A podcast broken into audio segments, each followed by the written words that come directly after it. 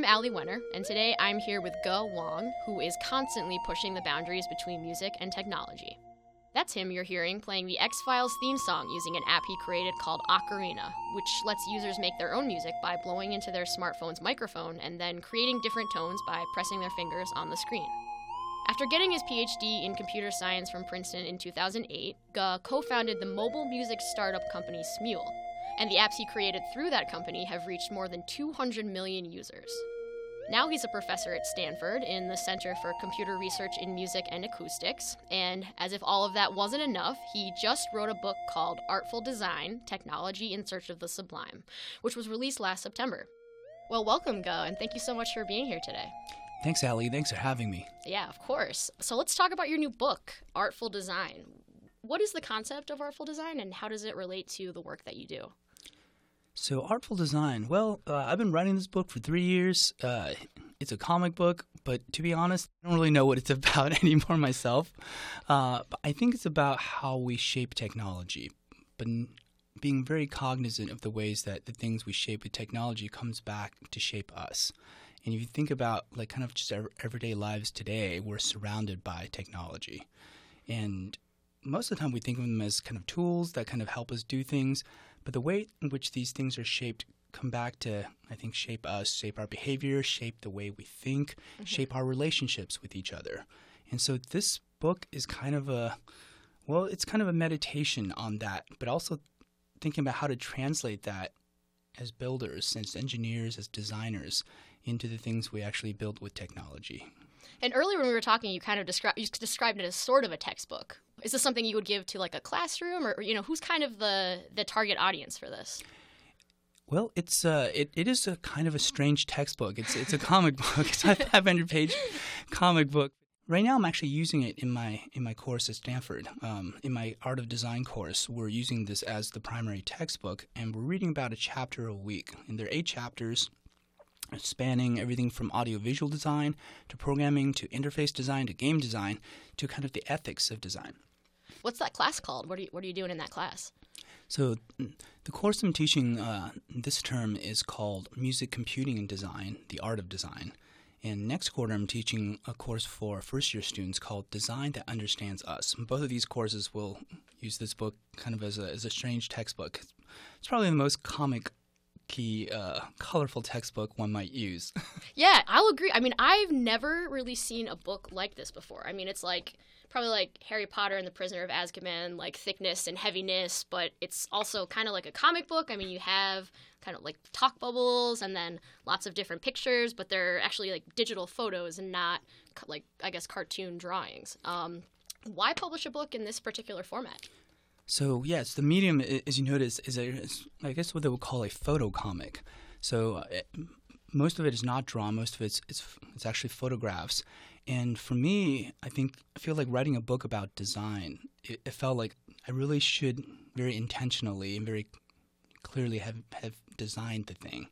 So this is, well, as I say, the medium's the message, and uh, and the medium here really I wanted to use that to to shape actually the message of the book and that itself is an example, I think, of design. So I wanted this kind of recursive thing of talking about design, but in a way that itself is design. And the book, well, it, like all books, it's it's an artifact of design. This one, a very specific one, in the in the medium of the photo comic. And the second thing I would say is that the um, well, it's a it's a nonfiction book. So for me, like, and I grew up with comic books. I grew up reading Tintin, Adventures of Tintin, you know, Spider Man, Batman, um, Watchmen. Um, you know, all these asterisks, these are, uh, I think, stories that are told fictionally.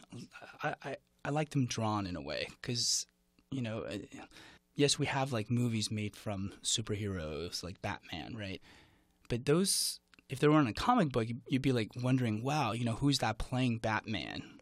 Like there's a fiction, there's another layer you would wonder about, like in a comic book. So it makes sense that it's drawn, but in a nonfiction book, that's about kind of everyday things, then uh, I think I wanted to remove that level of I don't know of there's no acting. It's actually this is this is what it is.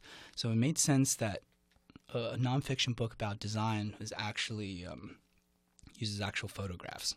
There's something like 1,600 photos in this book, and many of them are, of you, the pictures that you took of Yeah. yourself. So uh, there are over 1,600 photos in this book. I took about over 1,300 of them. The rest came from Creative Commons, public domain, or specific ones obtained by permission. Um, the ones I took, yeah, many of those are, uh, well, I took more selfies than is probably advisable for, for anyone. Um, I had like a whole rig where I I would shoot, be able to shoot uh, kind of selfies, either at a distance or up close. Um, and there are times when I would just film myself talking at the camera, only to go back and actually pull stills, frames out of the video to be used in, in this. I have actually have this matrix of like probably like 800 different stills of me just in like really different gestures, different, you know, giving off different affects. And every time I needed to say something in the book, I would scan through this this rather large matrix of uh, of me having talked to the camera and find the closest one that matches the affect I was looking for. Jeez, sounds like quite a process. It, it was. It took me three years to write this book, and but it was it was transformative for me. Just a way to recompile my brain. I mean, and flipping through the pages here, I mean, this the content is kind of wide-reaching. You know, you, you go into like the genesis of the Princeton Laptop Orchestra, the Stanford Laptop Orchestra, and you know everything from um, ocarina, your and your some of the music social apps you've created, and also computer programming. And but you kind of really bring them all together and show how they're interconnected. Um, do you see this book as sort of like the culmination of the various different kinds of work that you have done uh, in the span of your career so far? I think the book very much began as that. I, wanted, so I, you know, I do computer music. I'm a computer music researcher. I build instruments, tools, games, um, programming languages in service of music, so people can use them as tools to make music with the computer. Um, and so, really, computer music is very much kind of the, the main vehicle for the book. But as you mentioned, it I think I'm using computer music as a really as a concrete case study and using really technology and music, two things that I think we really all find in all of our lives. There's something universal about about both of these things. Uh, to look at really technology and, the, and its shaping more broadly. So, at some level, it's a computer music book. Uh, at some level, it's actually an ethics book. Uh, it's a book that asks, you know, what does it mean to design well? That's in the craft of design. I think it also asks, what does it mean to design ethically? And why should we bother to do that? And we, what does ethics have to do with design uh, and technology? But of course, this is a this is a topic that's very top of mind today. Mm-hmm. Sure, sure. And speaking of computers and music, which you were bringing up a, a second ago, I want to backtrack to your Princeton days for just Yes. a minute. Um, and for your dissertation here in the computer science department, you actually designed an audio programming language called Chuck. So I'm wondering, I mean, what what does that mean? I mean, how does one program audio, and how similar is this program to like other mainstream programming languages like Python or JavaScript? So uh, yes, um, so Chuck is a computer music synthesis language. You can use it to generate sound, but really what you're doing is you're writing code to produce sound, and you can also write code to organize those sound in, into music. And you can also or- use Chuck to uh, take sensor input, for example, the trackpad on your laptop, or the keys, or other sensors, or a joystick, and then map them into sound output. And to to do that in you know with the intention of creating a musical interface of with a computer. And that's kind of what the, the laptop was all about the laptop works was all about. So uh, yeah in, in my time at princeton uh, which was from 2001 to 2007 uh, i had the fortune of working with uh, my advisor perry cook who was in computer science, but also jointly appointed in music, and uh, Professor Dan Trueman, who is currently, of course, still here. uh, And they were kind of my mentors. They were my heroes, and they still are, um, are both of those things. And so I think really it was kind of this adventure of thinking about how do we use the computer to to shape it into something we can make music with and make music that is meaningful, that you know that matters to us, uh, but also to explore what new possibilities exist for this medium of the computer. That's so awesome. And I mean, did Chuck and your dissertation have any role in the creation of Smule? Very much so. All these things are really connected. So, you know, I started working on Chuck, um, I think, rather early in my PhD here at Princeton. Uh, and then Perry and Dan started the Princeton Laptop Orchestra, and I was very fortunate to, to be really part of that, to, to think about how to what tools we use, how do we teach this, how do we shape this, and will this even work, right? And uh, uh, and we built a lot of instruments, you know, using Chuck and other tools in the laptop orchestra. And later, you know, I, I started it on the faculty at Stanford in 2007. And there, you know, I started the Stanford Laptop Orchestra, but kind of this experience of working with a computer, with building tools, building instruments, those kind of translated into, you know, kind of the things that I would design in Smule, right? And uh, and in fact, I think Smule came out of the culmination of having done all these crazy, whimsical things with computers and music. Uh, but then here comes the iPhone, right? And here's here's a smartphone which you can program and has a lot of sensors. It has a powerful CPU, can do graphics. All this it has sensors you can take user input into. It's always connected to the internet, and and so yeah, it's this like continuing pulling of different elements, but they all seem to end up fitting together one way or another.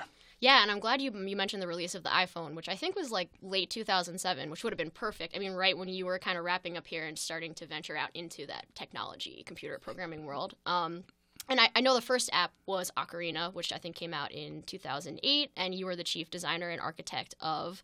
Um, yeah, so it's been on the iTunes Store since 2008, and and now it's one of Apple's all-time top 20 apps. So I'm wondering if you can talk about that app and maybe some of the other apps that you've been involved with at Smule, and kind of how the company has evolved over the last 10 years, as so much has been changing in tech and how we use our phones and our tablets. Yeah, so absolutely. Ocarina you know, it's an app for your iPhone, but you play it. You it asks you to use the iPhone in a way that you, you, typically don't think of as how you use a phone. You know, typically we have a phone, we might use our thumb or different fingers to type into, but we think of it as this like vir- portal into this virtual world. But Ocarina is like, no, you hold the phone like you might a sandwich and you blow into it to make music, and it's a very physical, uh, you know, kind of a use usage of your iPhone. Mm-hmm. And the whole design behind Ocarina is that this is you know your phone your phone is not simulating a, a flute-like instrument. Your phone is the ocarina, and you blow into it, and you use your fingers to control the pitch, and you tilt it to control vibrato. Um, and uh, it's really kind of this playful toy, a musical toy for your phone. I think from the beginning, much like the laptop orchestra, it's really thinking about as broadly as possible what are the pos- musical possibilities for for these kind of computer technologies, whether it's a laptop or a mobile phone. And I think this kind of thinking has, you know, shaped all subsequent apps at Smule. And um, in terms of this belief, this value, if you will, that music making does a person good, and we can shape technology to help people really discover that really about themselves. And it's not like it's not even music education. It's more like self fashioning in a way. It's like, hey, you can have fun being expressive, playing music, and you can do this for the sheer intrinsic joy of, of doing that. And hey, it's music, you know, it's something that any normally endowed human being would, I think, this speaks to. It's something, there's music and dance, that's something that has been with us, you know, well, uh, throughout all of history. So, uh, and, and, the other component of Ocarina is the social component, right? It's uh, it's a component where well, on one hand, you're blowing to the phone to make music, but you can also listen to other people blow into their phones around the world, strangers playing everything from Amazing Grace or Legend of Zelda from Indonesia, The X Files from Florida, or Final Countdown from Korea, and you it makes you wonder. It's like, who are these people, and why are they playing that particular tune? And of course, the app gives you no answers, not designed to, but it's designed to make you, well, to make you wonder and to feel connected to, to others. So I think the social dimension has also been something that's carried through and is pervasive through really all the Smule apps. Yeah, and to go back, I know you mentioned earlier um, about how you work at Stanford now, you're a professor there, and you started the Stanford Laptop Orchestra, which I think is at least loosely based on the Princeton Laptop Orchestra, which was um, started when you were in grad school here, as you mentioned. Could you talk a little bit more about what a laptop orchestra is and how, how it works? The Stanford Laptop Orchestra, or SLOrk, is is more than loosely based on the Princeton Laptop Orchestra, PLOrk, right? And it, it, the the variety and the innovation comes from the people who are in it ear to ear. And they come up with new and crazy and wonderful, whimsical things, new instruments, new pieces. So it's really a medium for designing instruments with computers and performing, writing music for those instruments and performing that music together. Um, so Stanford Laptop Orchestra, or SLOrk, has now been around for 10 years, uh, since 2008. Plork has been around since 2005. So I think the medium, the laptop orchestra, well, wow, we're in our like 13th or 14th year in this in this this scale and in this form. Um, oh, and what was the other part of the question? So I guess you know h- how similar is Slork and Plork to a regular orchestra? Ah. I mean, are people set up? Are there different sections? Are there you know similar number of musicians? So it's similar in scale, well, perhaps more to like a chamber ensemble. And very much Dan Trueman had this idea that a laptop orchestra is plays a kind of electronic chamber music, uh, meaning, well, we would have anywhere between four to maybe 20, sometimes more, kind of uh, stations where each station is like a laptop, a human, and a special hemispherical speaker array. Now, the speaker array is meant to have the sound be local to the player and the computer. So, in a way, we're trying to figure out the, the possibilities of computers for music, but on the other hand, preserve something that's really nice about traditional acoustic instruments, which is the sound. You know, when you play like a violin or a ukulele, the sound naturally comes from the artifact. And that, I think, acknowledgement or awareness completely changes the way you would actually design an instrument for something like a laptop orchestra, which in turn changes the way you think about writing music for that instrument, changes how you perform it. So, laptop orchestra is is a kind of orchestra where if you're at a concert, it's the closer you are to the orchestra, the better. You almost want to be like in the middle of it because then sound is coming from all around you. Uh, you're almost in this garden or sometimes a wall of sound. And in terms of how people play their instruments in the in a laptop orchestra, it's very it's very diverse.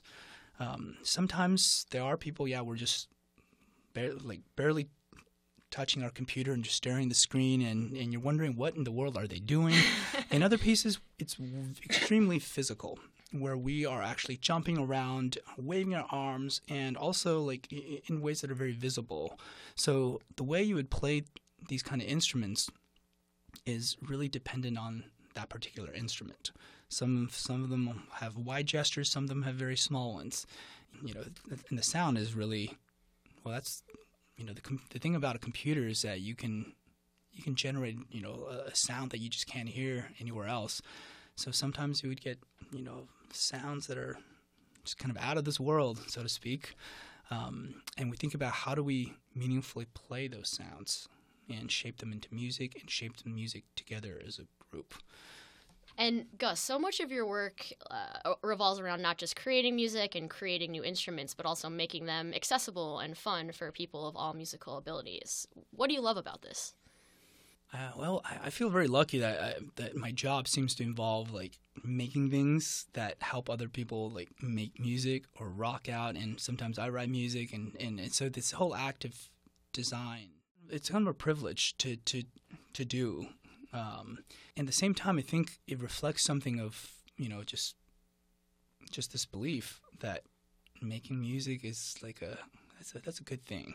it's a good thing for everybody, and the more we do it, you know, maybe that stands to make ourselves make us you know happier and better, um, and and so doing that I think has this you know very gratifying side to it, and um, I mean, I could say a lot more about that, but I, I think uh, at the very least, I think it's just it, it's very gratifying to do, and it's also, you know, I'm a I'm a total geek. I love computers. you know, I I think from just watching, like, I remember seeing the first video game. I think I was seven years old, and I was in an arcade in like Beijing. I was like, I just, for the first time, I saw a video game, and I still remember just how bright the pixels looked, and I was mesmerized. And from there, I, think I was just there's something about the computer as a medium itself that I just love to geek out about. Um, but then to really try to understand it as a medium and to work with it day in day out, uh, whether it's software, whether it's hardware, whether it's really interaction, interaction design, and or whether it's designing tools or games. Um, yeah, it's. It, I think it's becoming some become something of an uh, of an art for me because um, it just this is my medium, um, and I think I appreciate it uh, kind of as as this kind of medium for shaping things. Awesome. What can we expect next from Ge Wang going forward? Ooh, that's a good question. So uh, currently, um, my students are uh, at Stanford, and we're at the Center for Computer Research in Music and Acoustics, or CCRMA, and we're we're exploring, among other things, uh, the possibilities of virtual reality and augmented reality for music. So we're Whoa. really kind of, in a way, it's very different, right? The medium is completely different. It needs to be approached that way, but we're also figuring out what things translate from kind of uh, this, you know, having built instruments and tools and, and other mediums with the computer. How do they, in what ways do they translate, and which ways that do they not translate in when we design instruments in VR? And what does it mean to perform together in VR? And what does it mean to to go to well to even like attend a performance in VR? Is that even a thing you would do, or is it just participatory kind of by default. So I think there's a lot of questions around VR. Most of it, well, I would say some of it come from kind of an apprehension or a fear that VR is this medium that's going to just take over. And is that, in what ways is that good for us? and what ways is that not? But also this curiosity of like, oh, what new possibilities for music making, you know, kind of uh, lie in, in this new medium. Well, that sounds super exciting. Really looking forward to seeing what comes up with you next. And I just wanted to say thanks again for your time today. It's been so awesome talking to you, and I really appreciate you uh, coming down to Princeton to, to talk more about your work. Thank you, Ali. Thanks for having me. It's wonderful to be back.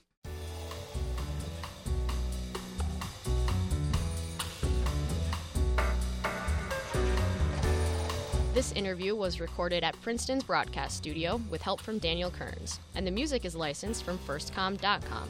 And if you've enjoyed this podcast, we invite you to subscribe to Princeton Alumni Weekly Podcast in iTunes. We'll be publishing more interviews all year long.